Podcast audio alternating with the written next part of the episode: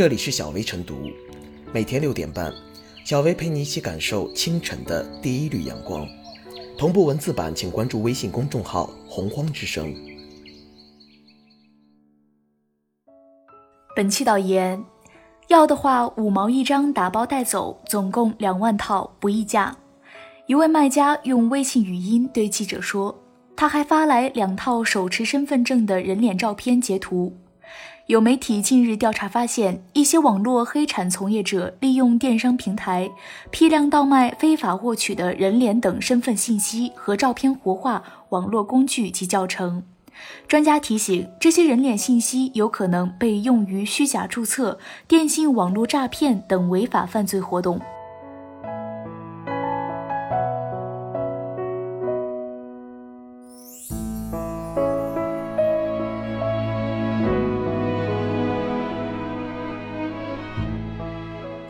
人脸信息安全急需全链条严密保护。随着 AI 智能技术的发展，人脸识别被广泛应用于各种场景，给人们生活带来诸多便利。不过，高科技往往是一把双刃剑，刷脸在方便李逵的同时，也给李鬼带来了可乘之机。专业人士指出，只要有一张人脸高清照片，就能重建仿真人脸模型，并可以模拟真人眨眨眼、抬抬头、张张嘴，从而顺利骗过人脸识别系统。今年初，浙江省衢州市中级人民法院判决一起侵犯公民个人信息的案件。四名被告人用购买的公民个人身份信息注册支付宝账号，将公民头像照片制作成 3D 头像，通过支付宝人脸识别认证获取支付宝邀请注册新用户的红包奖励。这还只是个小儿科的把戏，如果人脸信息和其他身份信息相匹配，可能会被不法分子用以盗取网络社交平台账号。窃取金融账户内财产，或者用于精准诈骗、敲诈勒索等违法犯罪活动，令人担忧。保障人脸信息安全，除了事后打击、事前防范也很重要。在依法严惩利用人脸信息进行违法犯罪的同时，更应强化全链条监管，筑牢信息安全防火墙，切断人脸信息非法采集、销售的渠道。首先，提高公众防范意识。不久前，国内人脸识别第一案开庭，因不愿意使用人脸识别，浙江理工大学特聘副教授郭斌将杭州野生动物园世界诉至法院，引发社会关注。对于像郭斌这样从事法律工作的人士来说，对人脸信息安全比较重视，但不少普通市民往往缺乏这方面的防范意识。一些人平时很随意的就将自己的照片发到网上。还有的老年人在不法分子发放洗衣液、香皂的诱惑下，就答应对方拿身份证拍照的要求。对此，有关部门必须加大宣传力度，提高公众的隐私保护意识，从源头上避免人脸信息泄露。其次，理清人脸识别边界。近年来，从刷脸付款、刷脸就餐到刷脸就医、刷脸寄快递，人脸识别遍地开花，大有万物皆可刷脸之势。然而，与人脸使用安全相关的标准制定却相对滞后。究竟哪些主体在哪些范围内有权利采集人脸信息？信息如何做到规范储存？泄露需要承担怎样的责任？这一系列内容亟待说明。中华人民共和国民法典界定了个人信息的范围，将身份证件号码、生物识别信息等一并纳入其中，并规定自然人的个人信息受法律保护。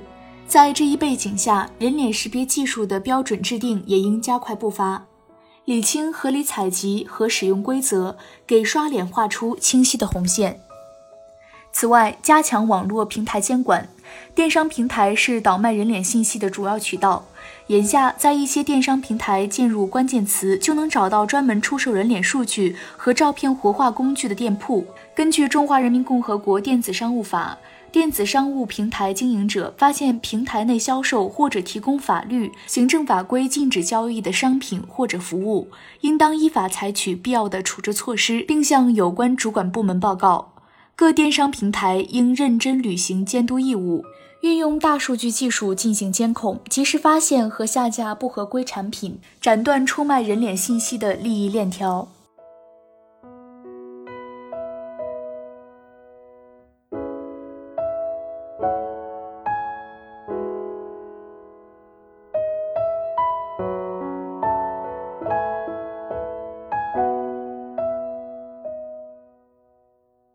给人脸识别技术套上安全锁。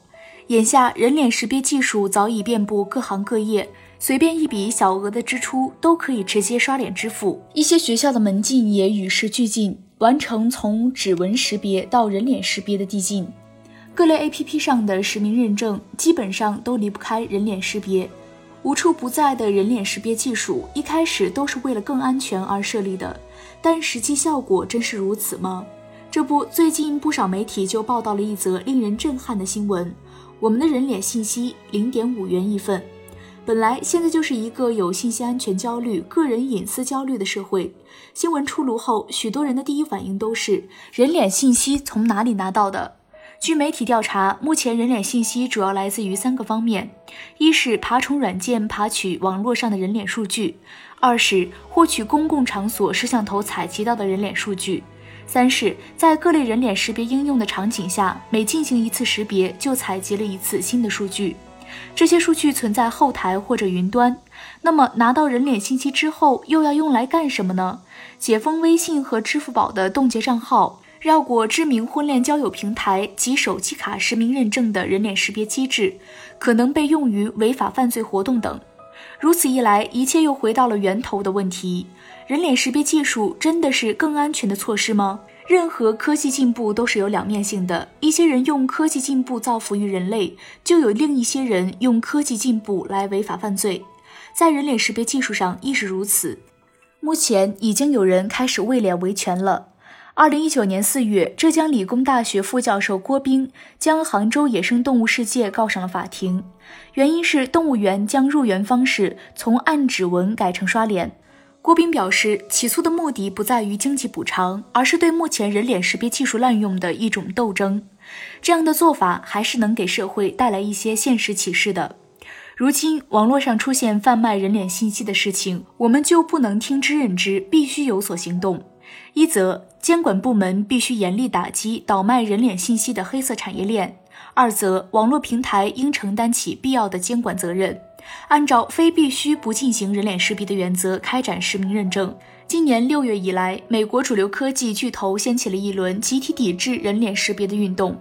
蓝色巨人 IBM、亚马逊、微软均叫停人脸识别技术，这是相关企业展现社会责任的体现，也是很有必要的纠偏。三则，作为个人，若是觉得一些地方或 App 的人脸识别是没有必要的，那么也应学习郭斌的愤怒，及时为脸维权。简而言之，人脸识别技术在带给人们便利的同时，也存在诸多安全隐患。在当前信息保护还做得不够好的情况下，更需要多措并举，给人脸识别技术套上安全锁。唯有如此，科技进步才能带给我们更多的幸福感，而不是焦虑感。